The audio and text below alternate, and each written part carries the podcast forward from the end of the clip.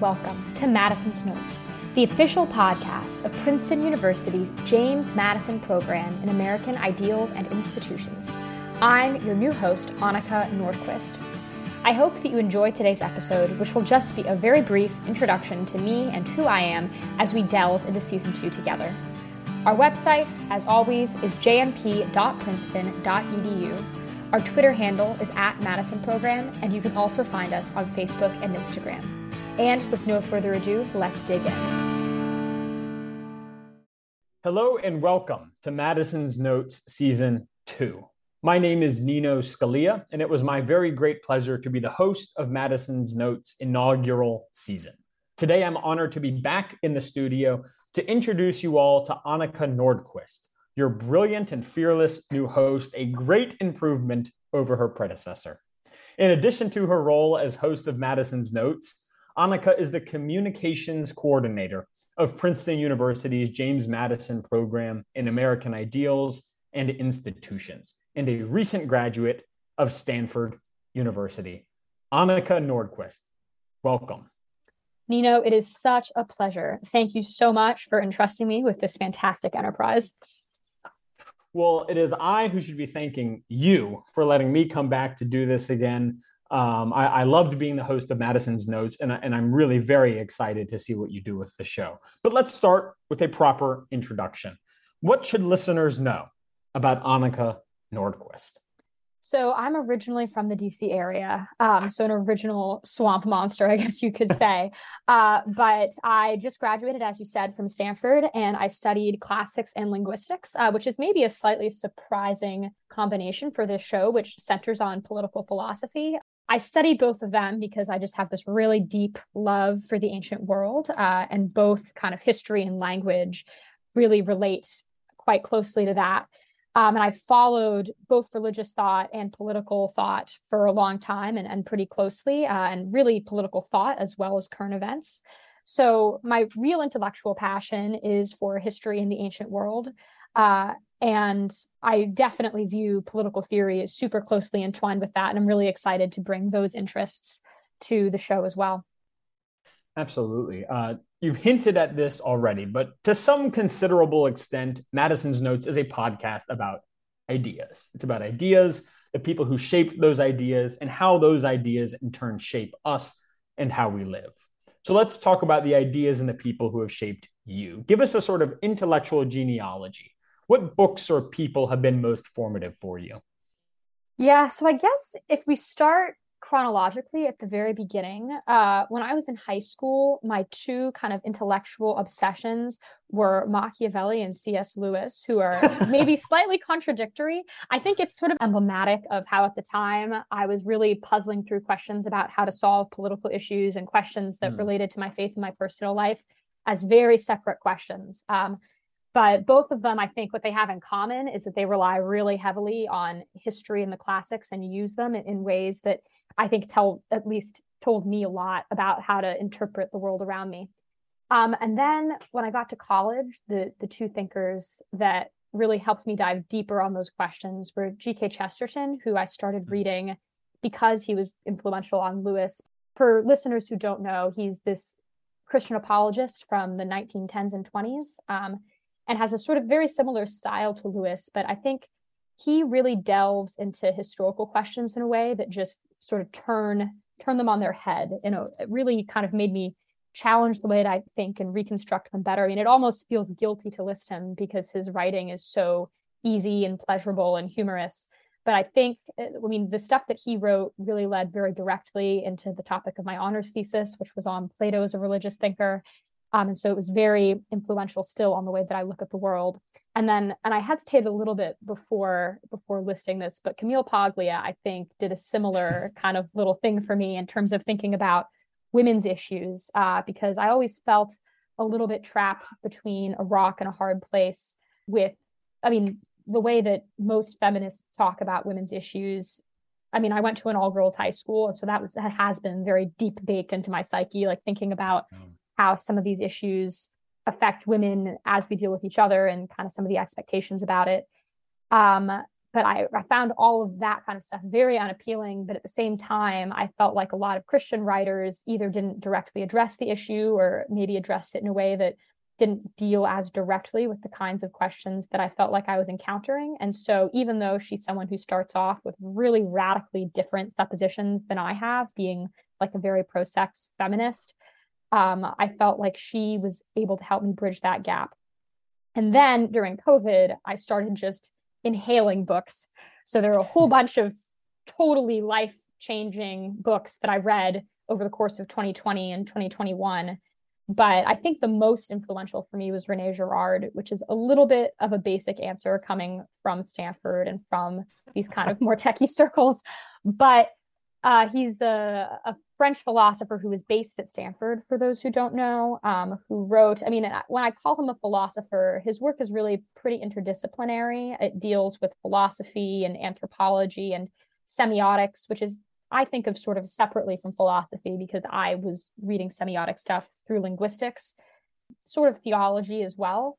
So, but he, I think, was able to address really directly a lot of questions that certainly from a religious perspective people are afraid to ask questions like why does the bible seem to have these kind of pagan holdovers in it? Why is sacrifice so prevalent in ancient religions? What about christianity like so radically changed the way that people think? Um yeah he's totally turned over the way that i think about the world so i'm a huge fan of him. And then the other two authors who i just absolutely read as much of as I could during the pandemic were Hannah Arendt and Christopher Lasch, both of whom are mm. sort of more typical political thinkers. So that's the kind of A to Z of how, how I got to where I am. Well, I am no longer the host of Madison's Notes, but I am today for this episode. and so I will say to listeners that they can visit the show notes for this episode and they'll find your reading recommendations Indeed. Uh, there. now, I'm preaching to the choir here uh, but today, Madison's Notes has a reach far beyond the Princeton campus, as you well know. People tune in literally from around the world. But at the end of the day, this podcast calls the James Madison program home. And now, to some degree, so do you. Uh, formerly a swamp rat, now up in sleepy Princeton, New Jersey. So tell us this what brought you to the James Madison program? It's sort of a long story. When when I started college, I was very determined to take the academic, like pre PhD professorial track. And really, I mean, I say when I started college, but if you had asked me what I wanted to do when I was a sixth grader, I, I would have said the same thing. So I've been pretty dead set on that for a long time. I was going to go straight to a PhD from undergrad. I wasn't going to waste any time with jobs in between. Um, and the pandemic really was what changed that for me. I started, you know, I was interning in the White House. I was the editor in chief of the Stanford Review, so a political publication at Stanford. And whereas before politics had kind of just been a side thing, they were the only thing that was still really, I felt engaged with and happening in person during the pandemic. And I caught the bug. Mm. I was like, I really should start considering this more seriously as an opportunity. You know, I was invigorated by the atmosphere and the intellectual atmosphere that I was a part of. And as I was doing that, I thought, okay, well, I need some kind of topical specialty. So what do I think? And I'm not in, I wasn't interested, am not interested in, in easy fixes. Uh, the things that like economists love, where it's like you press one button and then suddenly six different problems, you know, everyone agrees where problems are just gone away. I felt like there were things that were really broken that weren't going to have easy solutions. And I was trying to think through what I really thought that was. And the answer that I wound up on was higher education um, mm. was the fact that we're kind of pumping through our most talented, our most driven young people through this system that I think is introducing real problems to the way that they think. And then by extension, to the very culturally influential institutions that they become a part of. And so from that conclusion, James Madison program was, I think, actually the most the most obvious place to begin because in addition to to just this podcast, which does great stuff. I mean, James Madison program is really at the forefront of addressing that, of taking talented undergraduates and providing them with new ways to think, different ways to think than what they're going to be exposed to in the classroom at a place like Princeton, and then releasing them to the world. I mean, I really do think that Princeton Princeton grads, in my experience, I've I've had really good experiences working with them. They're very driven and successful people, and it's really important that when they go to a place like Princeton, they're not just absolutely insulated from either people who agree with them if they already are conservative coming in, or if they're not, just completely insulated from that type of thought overall. Podcasts are inevitably colored by the host, his or her intellectual interests, interview style, the list goes on. No two podcasts are the same because no two hosts are the same. So, what should listeners expect from you as host of Madison's Notes?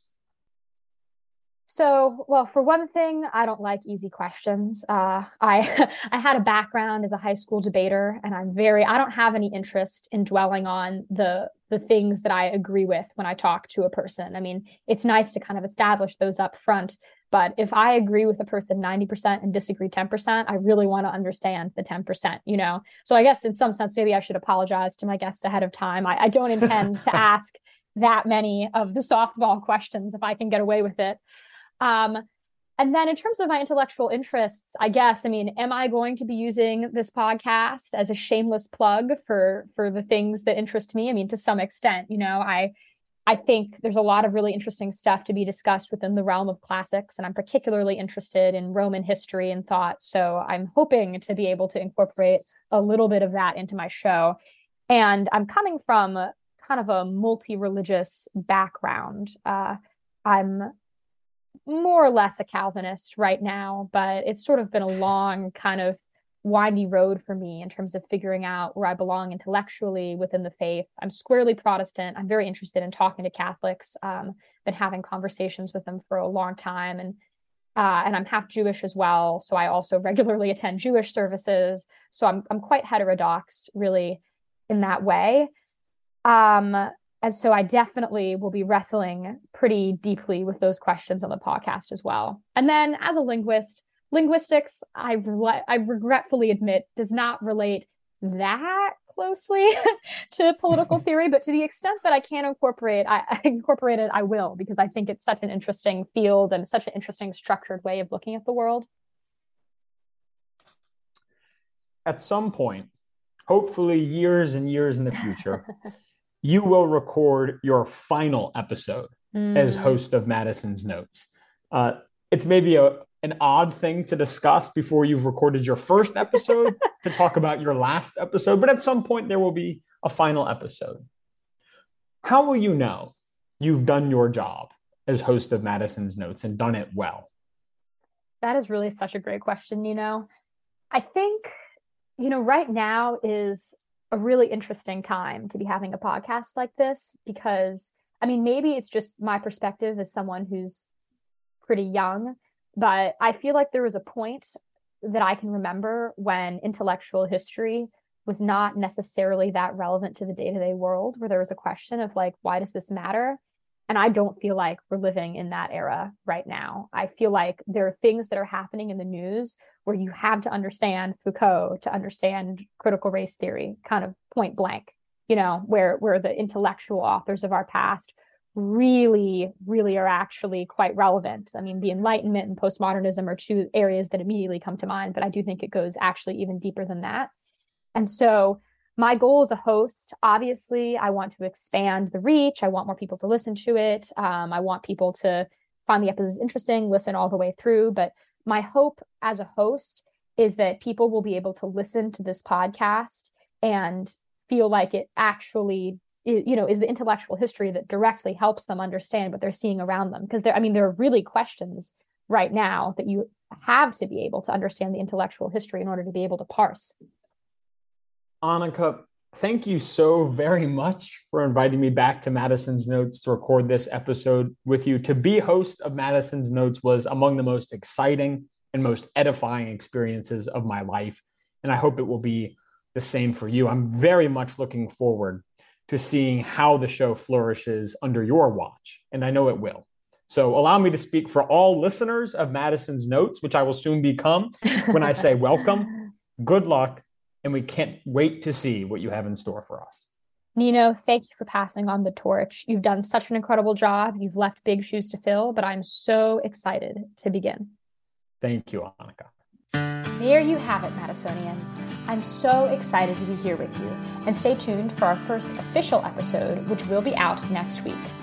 As always, we so appreciate any ratings and reviews and would encourage you to spread the word that there is a new kid on the block and they should all tune in. Thank you so much for your support, and we'll catch you next time here on Madison's Notes.